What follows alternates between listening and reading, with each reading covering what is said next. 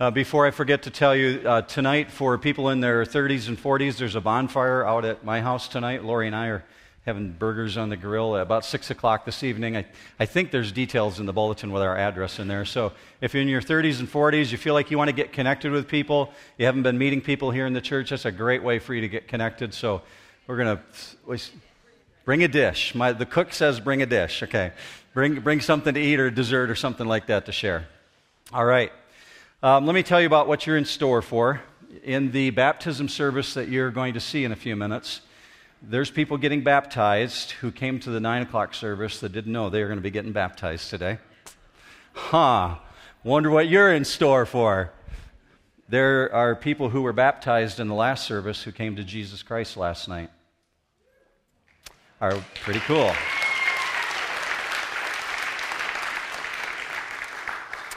Um, we've been praying through this 40 day adventure for God to show himself powerful, right? We've been praying that God would bring people into the kingdom. There's people who are in the kingdom that two weeks ago didn't know they were going to be believers, who a week ago, who 24 hours ago didn't know. God keeps drawing people to himself. So you're experiencing the outpouring of God's Holy Spirit upon this place. And it's a remarkable thing to be part of.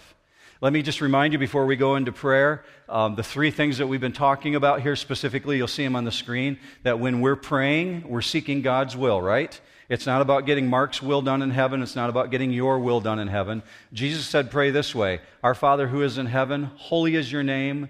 Your kingdom come, your will be done. It's about getting God's will done on earth. That's our objective. So that leads us to priority. And our priority is, is that we would put God first in every single decision that we make. Regardless of if it's as big as a facility for this church or something as small as what kind of a car we should be buying. You'll see in your notes this morning, if you grab the bulletin, the seven things that we're praying about from facility to finances and about God making us bold as a church. Those seven specific things. The, the priority leads us, though, to our purpose. And that's where this morning's message comes into play before we get into baptism.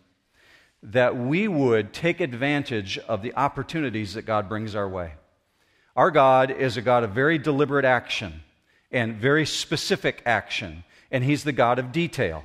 So that tells me that when we pray specifically, God answers specifically.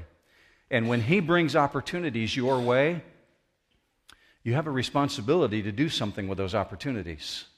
You'll see that fleshed out this morning in John chapter 3. It's where I'm going to invite you to turn to if you would do that. You make your way to John chapter 3, and then we'll get into the text, I'm going to pray with you. So, would you go ahead and bow your head with me? God, I thank you for the way that you're evidencing yourself here. For some people, it, it's a complete surprise. For others, they've been waiting for an opportunity like this. But Father, one thing we know for sure you like to put your glory on display and you like to show your power. And we're experiencing that in the life of this church. You're growing us in ways that we never anticipated.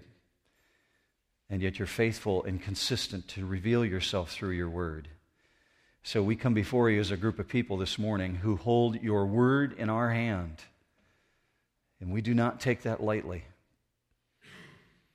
Father, for us, it would just be black ink on white paper were it not for the activity of your Holy Spirit who brings life. And you said that your word is alive and it's active and it's sharper than a two edged sword. So, Father, we would ask that you would use the surgeon's scalpel this morning and you would do a work on our heart, perhaps even to the surprise of some of us, perhaps even an encounter that we didn't see coming. God, do what only you can do. We ask that your Holy Spirit would have complete authority and reign over these words and over this auditorium, and we invite this in Jesus' name. Amen. If you've been at New Hope for any period of time, you're very familiar with this quote that I'm going to put on the screen. And if you're new here, I'm going to give you a minute to process it. Perhaps it's been a little while since you've seen it, but it says this What you believe about God determines what you will do next. You take a minute just to digest that. What you believe about God determines what you will do next, especially when it comes to seizing opportunities. Whether you agree with that statement or you disagree, I'm just going to ask you to hear me out. How I view God determines the actions that I take throughout the course of my day. Let, us take it in the very most basic form. How I view God determines how I pray, whether or not I believe that He's going to intervene in my life. It determines how I pray. How I view God determines how I carry out conversations. I'm just very careful about the things I say, the things that I engage myself in, based on how I view God. Same would be true for you. How I view God determines how or if I'm even going to respond to opportunities. And here's a big one how I view God determines how I view myself. Maybe you've never thought about that before, because specifically what I believe that He says about me. Let me flesh that out for you because there's a little bit of a tension with that statement. Here's the question for you to ponder as we work through this text. Are you personally in a place where you're going to believe the things that man says about you or what God says about you? Here's let me help you to understand that. Let me put on the screen Romans 6:13. We're told that as we present ourselves before God, we're to present ourselves as those who are alive, redeemed. Are you the redeemed of the Lord? Then you come before God as one who says, Father, I am your child. I've been redeemed. I've been made alive. See, how you view God determines what you're going to do next. Let's take it a step further. 2 Corinthians 5:17 it says this, is anyone if anyone is in Christ, he is a new creature. Some of your Bibles might say a new creation. It says this also the old things passed away, behold, the new things have come. That means if you're a new believer or if you're an old believer, the old things that you were part of before you knew Jesus Christ, those are gone. All that sin that counted against you, He took it away. See, it's really crucial that we have a proper biblical understanding of who God is and who we are in Him. Because what I believe about God really does determine what I do. Here's the most basic description I can give you it has to do when Jesus was crucified.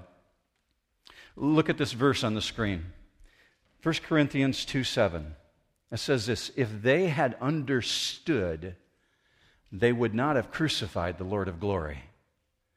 In other words, the Jews had a view of God that they thought they knew God, and how they viewed God determined what they did. And their view of God was that God would never come to earth and die for the whole world. This couldn't be God. Let's kill him. So how they viewed God determined what they did next. And Paul said if they knew, they would have never crucified the Lord of glory. So, what you believe about God determines what you do next. Let's take that into John chapter 3. I know it's a very, very familiar passage to many of you if you grew up in church, but I, am going to help you look at it through a new set of lenses this morning. We've got a man here, his name is Nicodemus, who believes that he knows God. He believes that he understands God. He thinks he knows how God functions until he has a God encounter, and his view of God is about to change. John 3 1 says this. Now there was a man of the Pharisees named Nicodemus, a ruler of the Jews. This man came to Jesus by night and said to him, Rabbi, we know that you are a teacher come from God, for no one can do these signs that you do unless God is with him. So this is my image. I'm, I'm thinking he's coming to the door. Hey, is Jesus in there? It's a nighttime meeting. He comes to Jesus' house, wherever Jesus is staying at. And we don't know the setting entirely, but it was very common in this day and age in the first century for people to go up on the rooftop, especially in the heat of the day. So this is evening time. Maybe they're trying to catch a breeze, but whatever the setting, we know that they sit down and talk. And Jesus has this conversation with a Pharisee. So we're told he's not only a Pharisee, we're told that he's a ruler. Now, this one, because he's a ruler, means that he's ascended to the Supreme Court. See, Pharisees were attorneys. And this particular attorney is so good at what he does, he's made it onto the Supreme Court. It's known as the Sanhedrin. The Sanhedrin was made up of 71 council members. The 71 council members were chosen from among 6,000 Pharisees. In the first century, there were 6,000 Pharisees in Israel. So this guy is really good. He's not just a Pharisee, he's a ruler who's made it onto the Supreme Court. And as you're going to see in verse 10, He's also a teacher of Israel. So this guy knows God's word. He knows the law. He's connected with the who's who. He's a mover and shaker. And he knows God, he thinks. Now, this tells me because he's an attorney, he's very research oriented. He's a person who likes to investigate. And he's investigated Jesus. We're probably thinking he's around 30 years of age, probably a little bit older than that. He's an elder of Israel. Doesn't mean he's aged, but he's at least in his 30s. And we see in verse 1 that he comes by night and he calls Jesus rabbi. That means he's putting Jesus on the same playing field as himself. Rabbi was a, a title of prestige. And this is a man who's a member of the Pharisees and the Sanhedrin. So he's prestigious. He's using a prestigious title of Jesus, and he's treating him as an equal. But do you notice he doesn't ask a question? He just makes a statement. He's attracted to Jesus because of the miracles, and he wants to know more. And I think he's really sincere. Deep in his heart, I think he's really sincere. But here's the setting he's an investigator, he's a teacher of the law, he's an attorney, so he's heard Jesus teach. And he knows that he's not holding the crowd's attention like Jesus is. He can't do the things that Jesus is doing. He knows that people are paying attention to Jesus, and he's hearing answers to questions that have plagued him. And so he's willing to come to Jesus by night. In verse 2, he calls Jesus rabbi, and then he says this I know that you're from God because you're doing these signs now, Jesus doesn't take his statement at face value because they're solely based on signs. He doesn't really understand who Jesus is. So instead of affirming the statement, he's going to expand his view of God. He's going to take him to a higher level. You know what that tells me? When you're in the midst of conversations with people in your world and they think they know God and they talk like they know God, don't be afraid to push back a little bit just to make sure you're speaking the same language. Because many times you'll engage with conversation with people at school or in the workplace or out in the street in your neighborhood, and they'll start using God talk. Make sure that you're really using the same language and that you're really talking about who God is. And Jesus does that exact same thing. So let's see what he does in verse 3. Jesus answered him, Truly, truly, I say to you, unless one is born again, he cannot see the kingdom of God. Do you notice that Jesus has answered a question Nicodemus never asked? It's like coming up to somebody and saying, Where'd you get that car? And then you begin talking about your house. It, it, they're like on two different subjects here. Well, what's going on? Well, Nicodemus never asked this question. Jesus knows he has a fascination with the superhuman, but he goes straight to the real issue the transformation by new birth. When you see in your Bible the phrase truly, truly, that's the phrase, and it's in your notes this morning in your bulletin. It's the phrase Amen, Amen, where we get the word Amen from. It means what is about to follow is authentic. It's true. The statement that's made is real. And in this case, Jesus' statement, truly, truly, is followed by saying, There is no entrance into God's kingdom except on one condition. And the condition is in verse 3 that you're born again. And we're going to come in and drill into that. What does born again really mean? And we're not talking about taking an etch a sketch and tipping an etch a sketch upside down and shaking it to get a brand new screen. It's not that kind of thing. We're talking about something that is brand new, completely from God, an action of God. Look at this example from 1 Peter 1 3. It says this According to his great mercy, he has caused us to be born again to a living hope through the resurrection of Jesus Christ from the dead now, before we get into born again, let's understand kingdom of God. Jesus has just said to a Jew, You're not in the kingdom. Now, for a Jew who's a Pharisee, who's a member of the Supreme Court, they believed by birth they get into the kingdom of God. They're the descendants of Abraham, and observing the law and the rituals gain them entrance. Jesus' statement says no matter how religious you are, no matter how perfectly you hold the law, you don't enter the kingdom without personally experiencing something first called the regeneration. And the implications are staggering, not just for this guy, because I guarantee you, you're meeting people every day of your life who think that they're good enough. They've done all the right things. They've dotted all the I's, they've crossed all the T's, they've given enough away money to the people on the street corner. They've helped the elderly lady in their neighborhood. God's going to really like them because they're doing everything just right.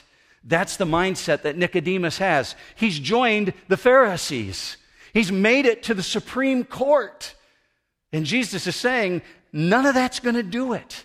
You've got to abandon the entire system, Nicodemus, you've placed all your hope in. Ultimately, what Jesus is saying here is your human effort is completely powerless. What a blow. Can you imagine if you've worked your entire life to get yourself to this elevated status? You've made all the sacrificial offerings, you've gone to the temple constantly, and Jesus is saying, You got no part in the kingdom. You're a Pharisee, but that's no advantage. Ultimately, here's the statement Mark's paraphrase. The most religious man in all of Israel has just been told, You're not going to heaven. You're not getting in, except on one condition. So at this point, I'm thinking all the lights on the dash are going off. And Nicodemus responds in verse 4. You see him say this Nicodemus said to him, How can a man be born when he is old? Can he enter a second time into his mother's womb and be born? Now remember, he came looking to understand miracles. He's trying to process who Jesus is. This is like taking a high school biology student and setting them down with Albert Einstein to have him explain the theory of relativity. It, this is just, it, it just doesn't match. You've got the master sitting there trying to explain how these things work. Now, understand this man is highly educated, so he's not misinterpreting Jesus. He's, he's not misinterpreting Jesus' words. His reply is in context. He says, How do I start all over? How do I go all the way back to the beginning? How is that possible? And he certainly cannot grasp the concept. This is a statement of confusion. What you see going on here is this man is marveling at the magnitude of the statement. Jesus, you're asking for something that is humanly impossible. Exactly. Exactly. It is humanly impossible. If you're a believer in Jesus Christ this morning, I want you to notice something very subtle in this passage. Do you notice that Jesus is not minimizing the argument in order to win Nicodemus? As a matter of fact, he's presenting him with a really difficult challenge. He's expecting him to come up to an intellectual level to understand this. So, in your notes this morning, you see this word palingenesia, and it's on the screen as well. Palingenesia is the actual Greek phrase that Jesus is using when he says born again. And it's a compound word. Palin means from above, something that came from heaven, something from above. And genesia, like the word Genesis, means a birth, or in spiritual terms, a rebirth, spiritual renovation. So palingenesia is receiving new life from above. Here's how it's used in the Bible Titus 3:5. It says this He saved us not on the basis of deeds which we have done in righteousness, but according to his mercy by the washing of regeneration and renewing of the Holy Spirit. This washing of regeneration, the renewing of the Holy Spirit, have you experienced that? If you're a believer in Jesus, you better say yes, because that's true of you. This washing that we're talking about here, it is not related to baptism that you're going to see in just a moment. This is talking about something that completely comes from God. And you can't be dependent on anything else outside of Him. So we're not talking about the old nature altered. You're going to fix the old things in your life. We're talking about something that is new birth, completely from above. So Jesus recognizes he needs to drill down a little deeper with this guy. And in verse 5, that's what he does. Go with me to verse 5 on the screen. Jesus answered, Truly, truly, I say to you, unless one is born of water and the Spirit, he cannot enter the kingdom of God. That which is born of the flesh is flesh, and that which is born of the Spirit is spirit. Now, it's about to get a little heated in here, so I'm going to ask somebody to turn the fans on a little bit, okay? Just grab those fan switches over there and turn them on low. You're going to feel the intensity. All right? Jesus is speaking here very specifically. Unless you're born of the water and the Spirit, you cannot enter into heaven. You hear me on that, church? We're talking about eternal things here. We're talking about your own personal destiny. What is in store for you after death? Jesus has just said, unless you're born of the water and of the Spirit, you cannot enter the kingdom of God. So when he says born of the water, that's parallel to born again. Now, I know that Jesus is not talking about baptism here. Many people, when they read that verse and they look at it, they think, well, he's talking about baptism. Jesus is not talking about baptism. It's not something that you can do to earn your salvation. You can't earn it. Water baptism that you're about to watch here is in obedience, right, church? It's obedience to what Jesus told us to do. It doesn't give us our salvation. It doesn't earn us a place in heaven. If it did, that would be works based. So we know that water baptism is obedience, it's not a requirement for salvation. Otherwise, none of the Old Testament saints would be saved, right? Because baptism wasn't available to them. What about the thief on the cross? Jesus is hanging on the cross, the thief next to him, and says, Master, remember me when you come into your kingdom. Jesus turns to him and says, I promise you, this day you will be with me in paradise. Do they take him off the cross and baptize him and put him back on the cross? I'm just saying, okay? You can't earn salvation through baptism. It's something that God does and God alone. So let's explore this because Jesus expected Nicodemus to understand this. It must be something with which he's familiar. He's an Old Testament teacher, he's got God's word from the Old Testament. So, this image is coming from the Old Testament. This imagery of water and the Spirit speaks of spiritual renewal, a cleansing that only God can do. Here's how I can give you an example of it it comes from the Old Testament prophet Ezekiel. Ezekiel, it's on the screen, Ezekiel 36, 24. Now, mind you, this takes place at a time when Israel had been in rebellion to God. They were living distant from God. They had been worshiping idols, so God allowed them to be hauled away to Babylon. They were living in captivity, and God said, I'm going to woo you. I'm going to draw you back to myself, and I'm going to cleanse your heart. Look with me. Ezekiel 36, 24. God speaking, For I will take you from the nations, gather you from all the lands, and bring you into your own land. Then I will sprinkle clean water on you, and you will be clean. I will cleanse you from all your filthiness and from all your idols. This is a passage that Nicodemus is very familiar with. He knows the Old Testament, he teaches the Old Testament. So regeneration is Old Testament stuff. And against the Old Testament backdrop, Jesus' point is unmistakable. Without spiritual washing, there's no access to God. And so Nicodemus is struggling to put this together because, contrary to everything he's thought his entire life, if I pray just the right way, if I got baptized as a baby, if I was raised in a Christian family, if I'm an American, if I show up for church on Christmas and Easter, I'm good. Jesus saying that's not what does it. And Nicodemus is a prime example of that. So look at the shock on his face because Jesus speaks to it. Verse 7 Do not marvel that I said to you, You must be born again. Verse 8 The wind blows where it wishes, and you hear its sound, but you do not know where it comes from or where it goes.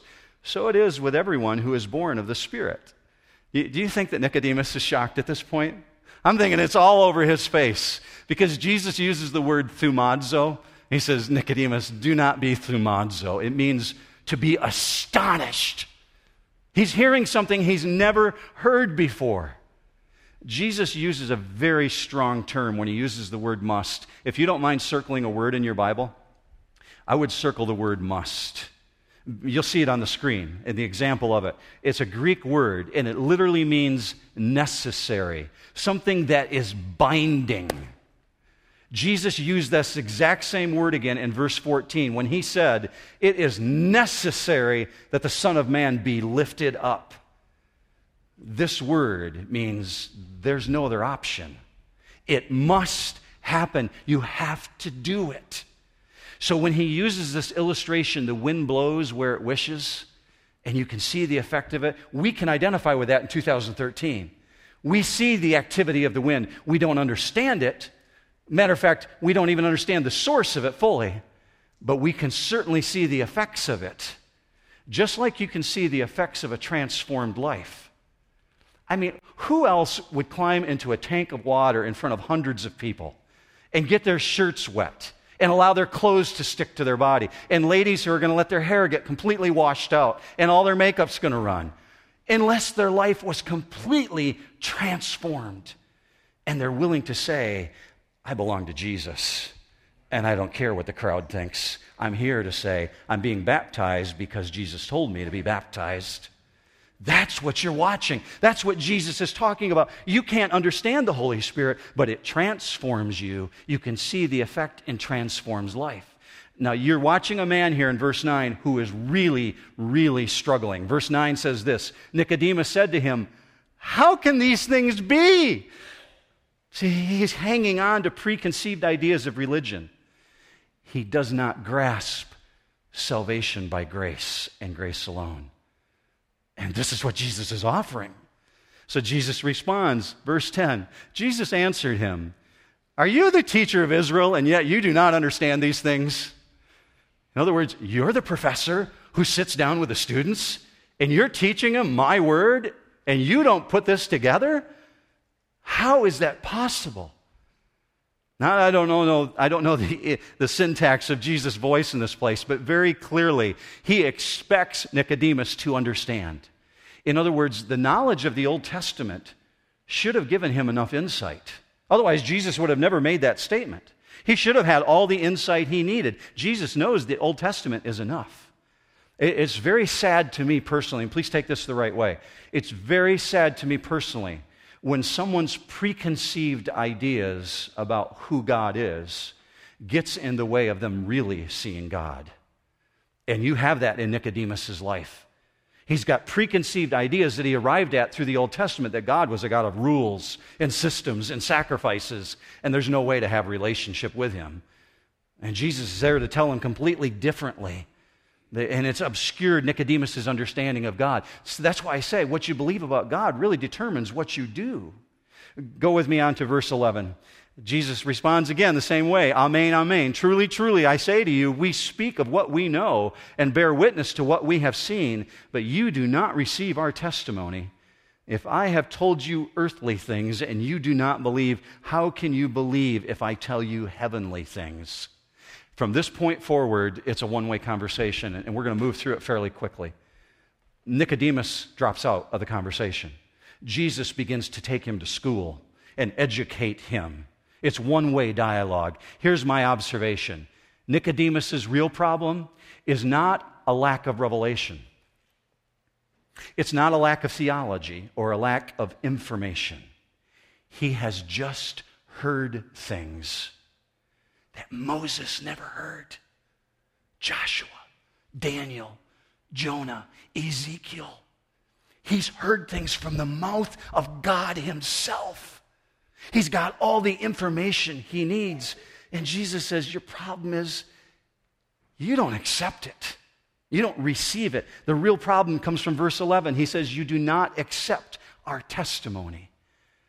Now, he has just heard the most beautiful example of the palingenesia anyone could ever want to hear.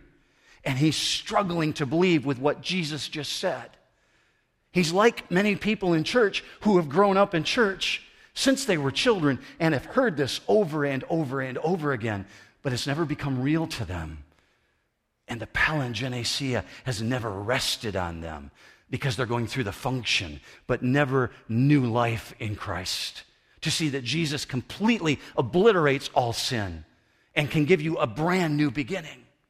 Now, just like is true today in 2013, Nicodemus is responsible to do something with this information because our God is a God of opportunity. And when God presents opportunity, you got to act.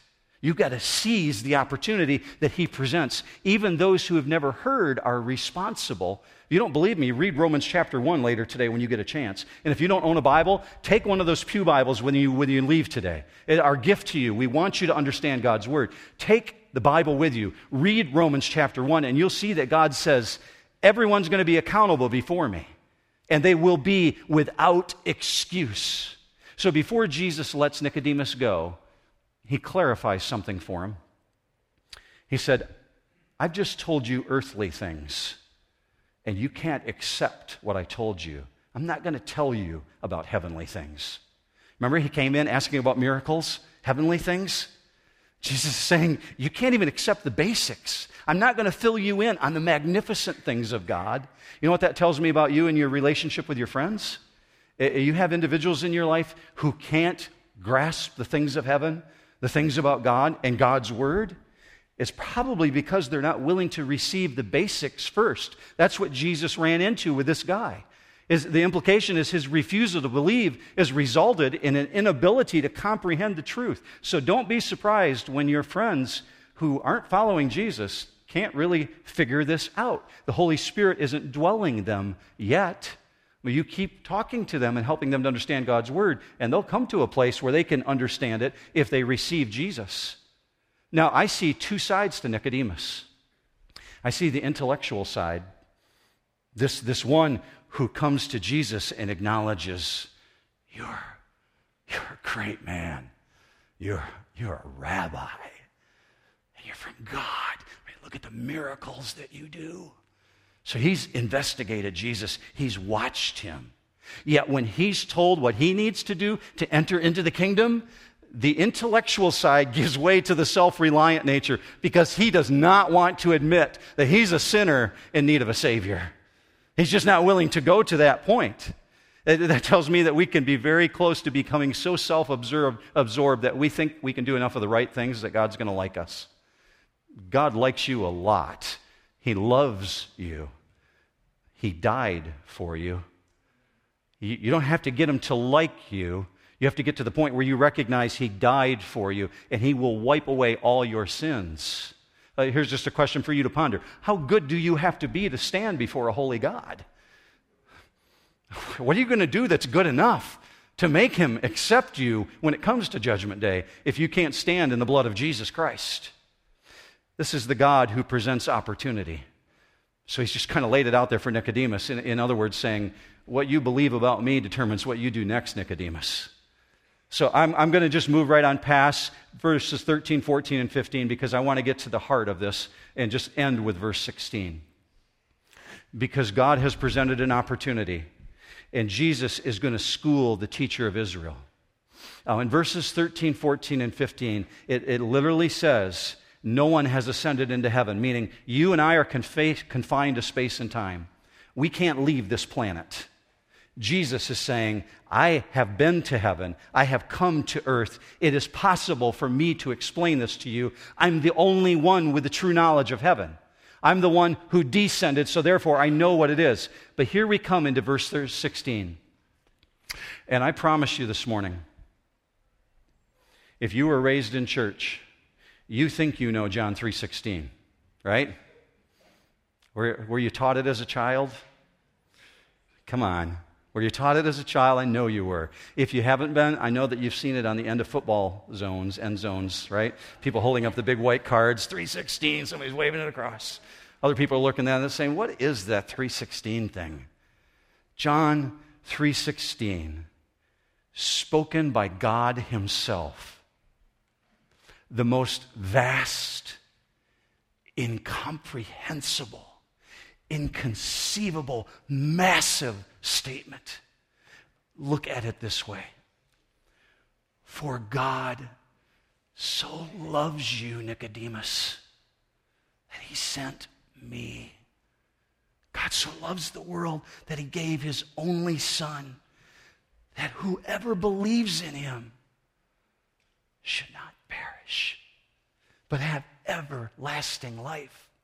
See, for us in church today in 2013, it just kind of flows off our lips. We know it so well.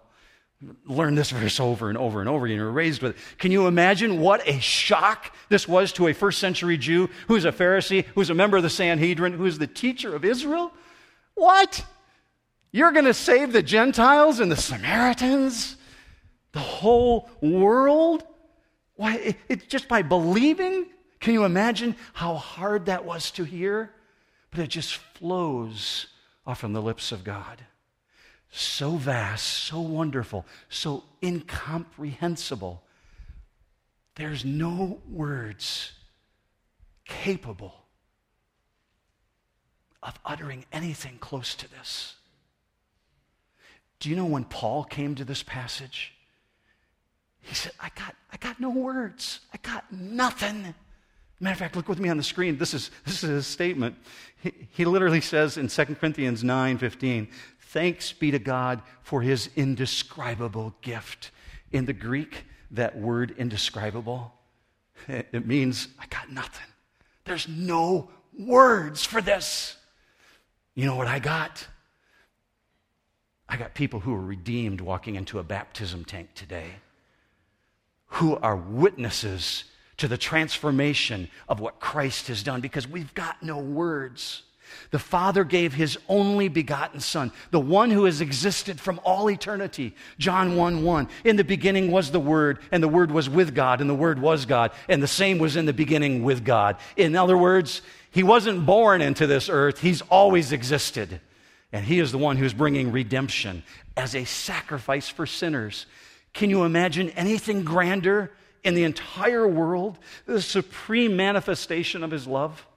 And it's so significant that Jesus just lets it roll off his tongue. Whoever believes this, they're the ones who get eternal life. They're the ones who will be in the kingdom of God. And not one of the ways, the only way. Verse 17 says this For God did not send his Son into the world to condemn the world, but in order that the world might be saved. That, that's code for when Jesus came the first time, he didn't come to judge, but he's coming back the second time, and when he comes, he's coming as the judge. But we're not going to camp there today. Let's go on to verse 18 because Jesus himself has said, I'm here for the entire world. And there's only one way. And to those who come, Jesus gives a spectacular promise. I'm here to tell you this morning this promise that you're about to see in verse 18 is for you if you are a believer in Jesus Christ. Look with me at this word, verse up on the screen. Whoever believes in him is not condemned, but whoever does not believe is condemned already because he has not believed in the name of the only Son of God. Can you imagine a greater verse in all the Bible? I'm camping on that one. When I stand before Jesus one day and he says, Mark, why are you here? I'm saying because I am not condemned because of what you did before me. That's the same that's true for you. We are not condemned because of what Jesus Christ did. If you believe, I want you to see the New American Standard version of this. It says this He who believes is not judged. How does most of the world view God? As the judge. The judge is coming. I'm told, according to God's word, that I am not judged from the mouth of God. Is Jesus God? Yeah, Jesus is God, and God just said, I'm promising you, you will not be judged. Would you say that with me this morning? One, two, three. I will not be judged. That's the truth of God's word. That's what we're celebrating in baptism. So, church, when you pray, you present yourself to God as those who are alive in Christ. When you come before the Father, I am your own. I am your child. I am not judged. My scripture says this in Romans 8 1 there is now no condemnation for those who are in Christ Jesus. Matter of fact, if you go a step further into verse 33, look at this argument. It says this Who will bring a charge against God's elect? God is the one who justifies. Who is the one who will condemn? Christ Jesus. He is, is he who died, yes, rather, who was raised for you. See, you're on the winning team. And it's only by trusting in Jesus. Jesus stated this truth both positively and negatively to Nicodemus.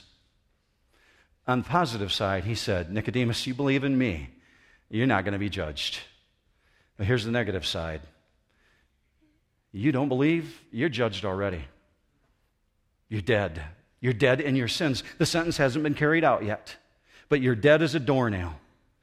So you want to present yourself as one who's alive to God, you believe in Jesus Christ. Now, Scripture tells us that even the demons believe and shudder. So there's something different about this kind of belief. This means life transformation, following Jesus, following his word. Why? Because there is only one way to the Father. According to Acts 4:12, there is salvation in no one else, for there is no other name under heaven that has been given among men by which we must be saved.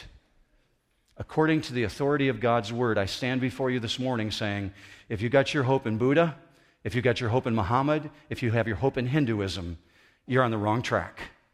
God's word says there is only one way, and it's the name above every name that has been given among men by which you must be saved the Lord Jesus Christ. Only He can transform you into more than you could ever possibly hope or dream. Because all those other systems I just mentioned are about works, about being good enough, doing things the right way. And Jesus said to Nicodemus, You're just one of those that doesn't work for you. A system of works will not allow you to stand before me. It's only through my righteousness. Now, if a man like Nicodemus is not good enough for the kingdom of God, who is? I am. If you're redeemed by Jesus, you are too. And our brothers and sisters who are about to climb into the tank, they are too. Why? Because of Romans 5 8. God demonstrated his own love toward us in that while Mark Kring was still a sinner, Jesus died for me. Can you say that's true of you today? If not, this is your moment of opportunity. God presents opportunities. I did this in the Saturday night service, and I did this in the 915 service. So hold on to your bloomers. If you're feeling like this is your moment, and you want to be baptized because you're a believer in Jesus Christ and you identify with Jesus Christ, if you want to come up and talk to me during the baptisms, I will take these clothes and walk into the tank with you. If you've never been baptized before and you want to identify with Jesus Christ in that way, I'll take you up on that. I want you to understand that if you are a believer in Jesus Christ and if you have been baptized, the story that you've just heard and you know to be true should embolden you to the point where you're telling all of your friends, all of your neighbors, all of your coworkers. We're watching God pour out his power upon this church because we're becoming bolder and bolder and bolder and talking about the things we know to be true. Because when God reveals who he is, his activity in that moment, that is when you respond. Is this your moment of opportunity? Maybe you've never professed Jesus Christ as your Savior and you've always wanted to. Or perhaps today it's just become clear to you for the first time. I'm going to pray for you right now. And if through this prayer you feel bold enough to come and talk, just understand I am just a warm, cuddly teddy bear, okay? Don't be afraid. Ask my wife, okay? I'm, I'm very friendly. And I see that the reason I say that is people elevate pastors and put them on pillars and say, I can't go talk to him. That's not true. I'm just like you. I'm a sinner saved by grace. And I know what salvation is. I'd be happy to talk to you about it. So let's pray together, church. Let's pray about what God's up to right now as we celebrate baptism together. Father, we're about to look at the evidence of life transformation. People who have stories to tell people who know what it is to have new life in Jesus Christ. I pray for those today who do not know you yet, who are not in relationship with you, and yet they feel the pressing of the Holy Spirit upon them right now and they can't even begin to explain it. There, there's a sense overwhelming them. Father, I ask that in your gentle way, in the way that only you can do, that you would woo them, that you would draw them to yourself. Father, please don't let this moment escape. I know that is your desire that none would perish, but all would come to eternal life. Make that plain, Father. God, I ask for those who are questioning whether or not they should be baptized, that you would work on their heart. And if not in this service, perhaps in a future one coming up, God, that you would give them that sense of conviction to stand before a crowd and say, I belong to Jesus. Father, the last thing I ask for is for our church for those who name the name of Christ, that we would be willing to represent, that we would be willing to stand in our neighborhood and in our community and in our schools and in our places of business and have those conversations to talk God talk, to talk about what we know to be true. And when we fail and when we fall short of our words, may your Holy Spirit give us the words to say. God, I ask for boldness for your church. It's in Jesus' mighty name that we pray. And all God's people said, Amen.